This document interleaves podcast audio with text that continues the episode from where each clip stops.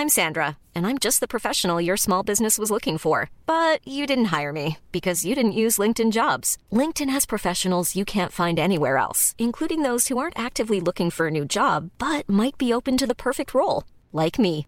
In a given month, over 70% of LinkedIn users don't visit other leading job sites. So if you're not looking on LinkedIn, you'll miss out on great candidates like Sandra. Start hiring professionals like a professional. Post your free job on linkedin.com/people today.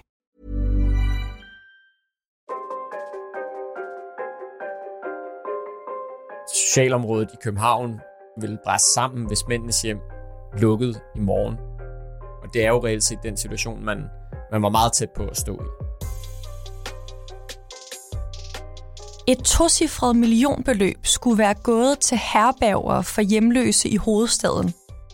Men de penge er i stedet for ulovligt blevet brugt til løn til ansatte i Københavns Kommune. Altingets hovedstadsredaktør Søren Dahl han fortæller i dagens Azure, hvordan det kan være gået så vidt. Jeg hedder Karoline Tranberg, og du lytter til Altinget Azure.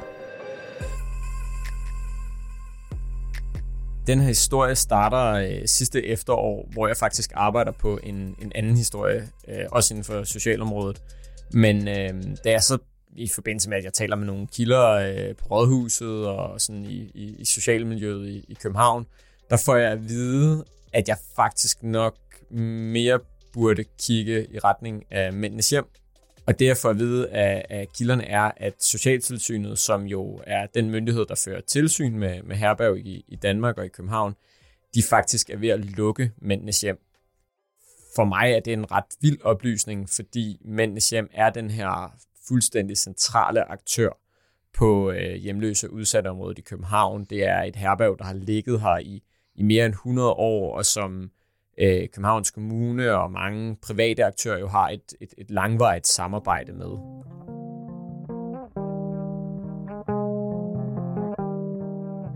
Søren, hvad for nogle øh, mål har Københavns Kommune i forhold til at hjælpe hjemløse? Man kan starte med at, at sige, at København jo på hjemløseområdet er, øh, er på mange måder en, en unik kommune, fordi der er rigtig mange udsatte, og mange af Danmarks hjemløse lever i København. Og derfor har man jo, hvad kan man sige, i Københavns Kommune stor erfaring med at, at arbejde med udsathed og med, med, med hjemløshed. Det endelige mål for Københavns Kommune i forhold til, til hjemløshed, det er jo, at, øh, og det er jo en ambition, som de deler med også øh, nationale politikere, det er, at der ikke skal være øh, ufrivillig hjemløshed. Og derfor vil man jo meget gerne have, at folk øh, som, som slutmål flytter i deres egen bolig.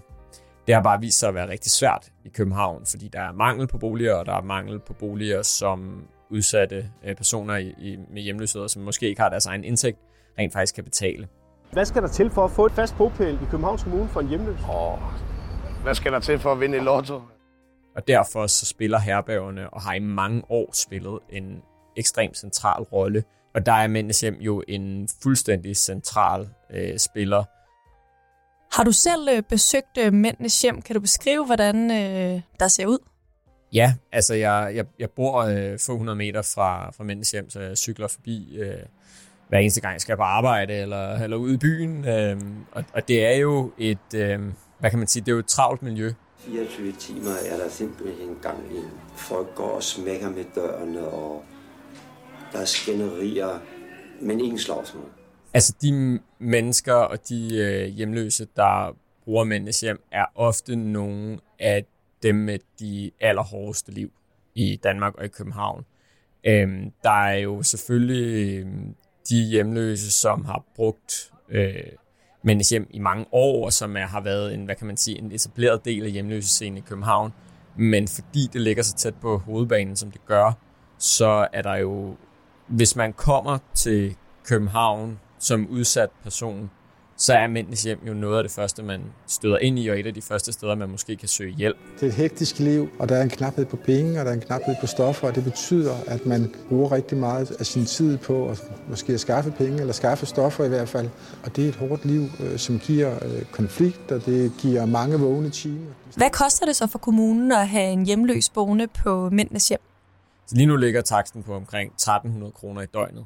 Men øh, for øh, et år siden, øh, og det var jo mens Socialtilsynet virkelig øh, gik hårdt til kommunen i den her sag, der lå det jo oppe på øh, mellem 23 og 2400 kroner i døgnet, og jeg har set eksempler på, at man faktisk har været helt op på 2700 kroner, altså 2.700 kroner i døgnet, for at have en borger boende på, på mændenes hjem.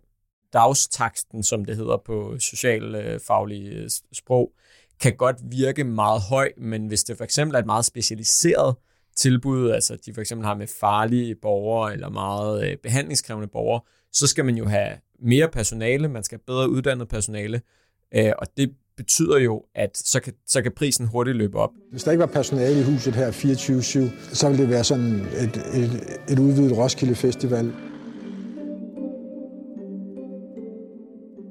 Men noget af det, som øh, myndighederne og nu ministeriet har slået ned på, øh, specifikt omkring mændenes hjem, og omkring de øvrige herberger, som Københavns Kommune har den her driftsoverenskomst med, det er, at en for stor del af den her takst, den her dagspris, den ikke går til øh, ting, der hjælper de hjemløse. Altså forstået på den måde, det går ikke til personale, det går ikke til øh, maling til væggene, det går ikke til, at, øh, til, til, til køkkenerne, altså til den daglige drift af herbergene. Der er simpelthen for stor en del af de penge, der forsvinder ind i kommunen. Det, som øh, Socialbolig og Ældreministeriet nu har slået ned på, og som Socialtilsynet øh, i mange år forinden har rejst en kritik af, det er, at Københavns Kommune i mange år systematisk har indregnet lønnen til deres egne ansatte i de takster og de budgetter, øh, som, som herbergerne skal operere under. Og det betyder, øh, det betyder flere ting, men det betyder for det første, at lad os sige, du øh, er en borger fra Slagelse Kommune, der kommer til København og tjekker ind på et herberg, så koster det jo nogle penge, at du bor på det her herberg. En meget lille del af det bliver betalt af dig selv. En meget stor del af prisen bliver betalt af den kommune, du kommer fra. Så det vil sige, at Københavns Kommune kan sende regningen for dit ophold til Slagelse Kommune. Og i den regning har der så ligget, udover at du har betalt for det, det koster at drive herberget, det, det koster at have de ansatte på, på herberget øh, gående rundt, så har du også betalt for personale, som er ansat i Københavns Kommune, og som hjælper alle mulige borgere i Københavns Kommune. Og det er det, som ministeriet siger til Københavns Kommune. Nu, det kan I ikke gøre længere. Og udover det, så har der jo også været øh, den fordel for Københavns Kommune særligt, at de har kunnet, hvis de selv har haft borgere på mændenes hjem, så har de kunne sende halvdelen af den regning til staten og få den refunderet. Derved har de jo kunnet få refunderet øh, lønudgifter til noget personale, som de selv har ansat. Hvad skulle man på herbergerne i stedet for at have brugt de her penge på? De penge skal jo gå til at drive herberget. Det skal gå til ansatte, det skal gå til maling på væggene, til at, hvis der er et køkken, der skal blive lavet mad. Øh, så siger øh, tilsynet, jamen hvis, hvis I har et samarbejde med Københavns Kommune, så er det fint, at I betaler en, øh, en lille del til kommunen, for eksempel som hvis de hjælper jer med administration, eller med øh, sådan meget basal lægehjælp, eller noget af den dur. Men det, der bare har gjort sig gældende i sagen mellem Københavns Kommune, Socialtilsynet og Socialbolig Ældreministeriet, er, at myndighederne siger, at en alt for stor del af den dagspris, som øh, kommunerne betaler for at have borgere på mændens hjem, er gået til Københavns Kommune. Hvad kan der være interesser i det her for Københavns Kommune? Det her starter og slutter jo med økonomi, som så mange andre ting. Um, og og uh, hvis vi ligesom skal gøre det lidt mere konkret, så handler det jo om, at Københavns Kommune uh, har kunnet få en del af regningen for deres egne ansatte betalt gennem de her herbergstakster. Uh, og kommunens egen forklaring er jo, jamen, de her sygeplejersker og boligrådgivere, altså mennesker, som hjælper øh, hjemløse og andre udsatte med at komme fra et herberg til deres egen lejlighed, jamen de udfører en funktion på herberget.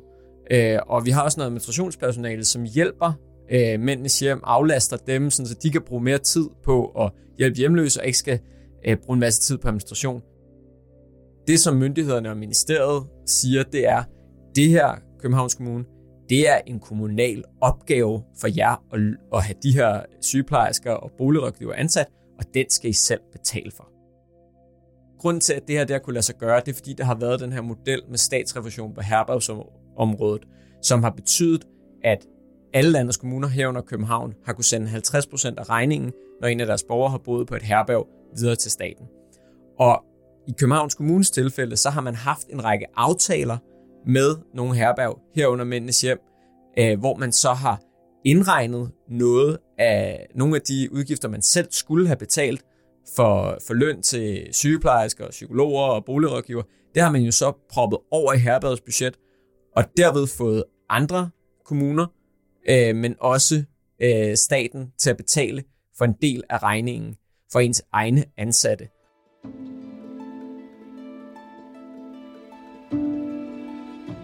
Søren, hvordan kan det her stå på i så mange år, uden at nogen har slået ned på, at det sker i Københavns Kommune?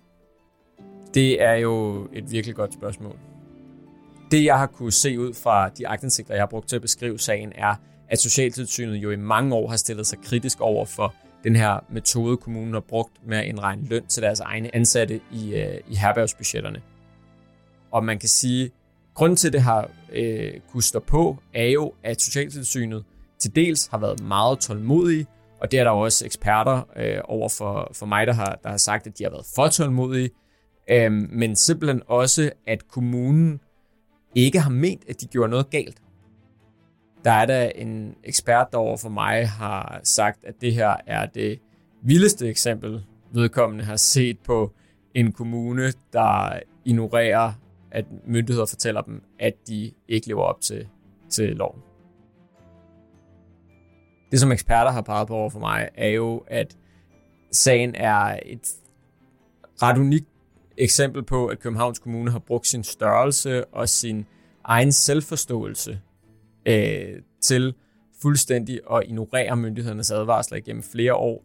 Og det har jo haft den konsekvens, at man nu skal betale et større millionbeløb tilbage. Hvad for en størrelse beløb er vi oppe i?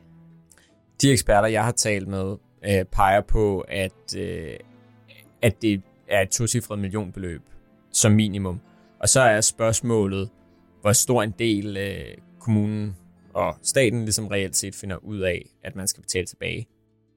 Og man kan sige, at det er et stort beløb i en kommune som København, der har et, ja, et budget hvert år på omkring 40 milliarder. Nej, det er det ikke. Men øh, man står i en situation på socialområdet, hvor man lige har skulle finde 85 millioner kroner, øh, og man nød at næppe har fundet en løsning, så man ikke skal ud og lukke tilbud til, til socialt udsatte.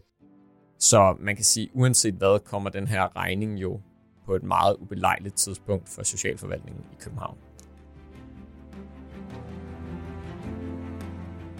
Tak fordi du lyttede med til Azure i dag. Emma Klitnes og jeg producerede dagens podcast. Jeg hedder Karoline Tranberg, og vi lyttes ved.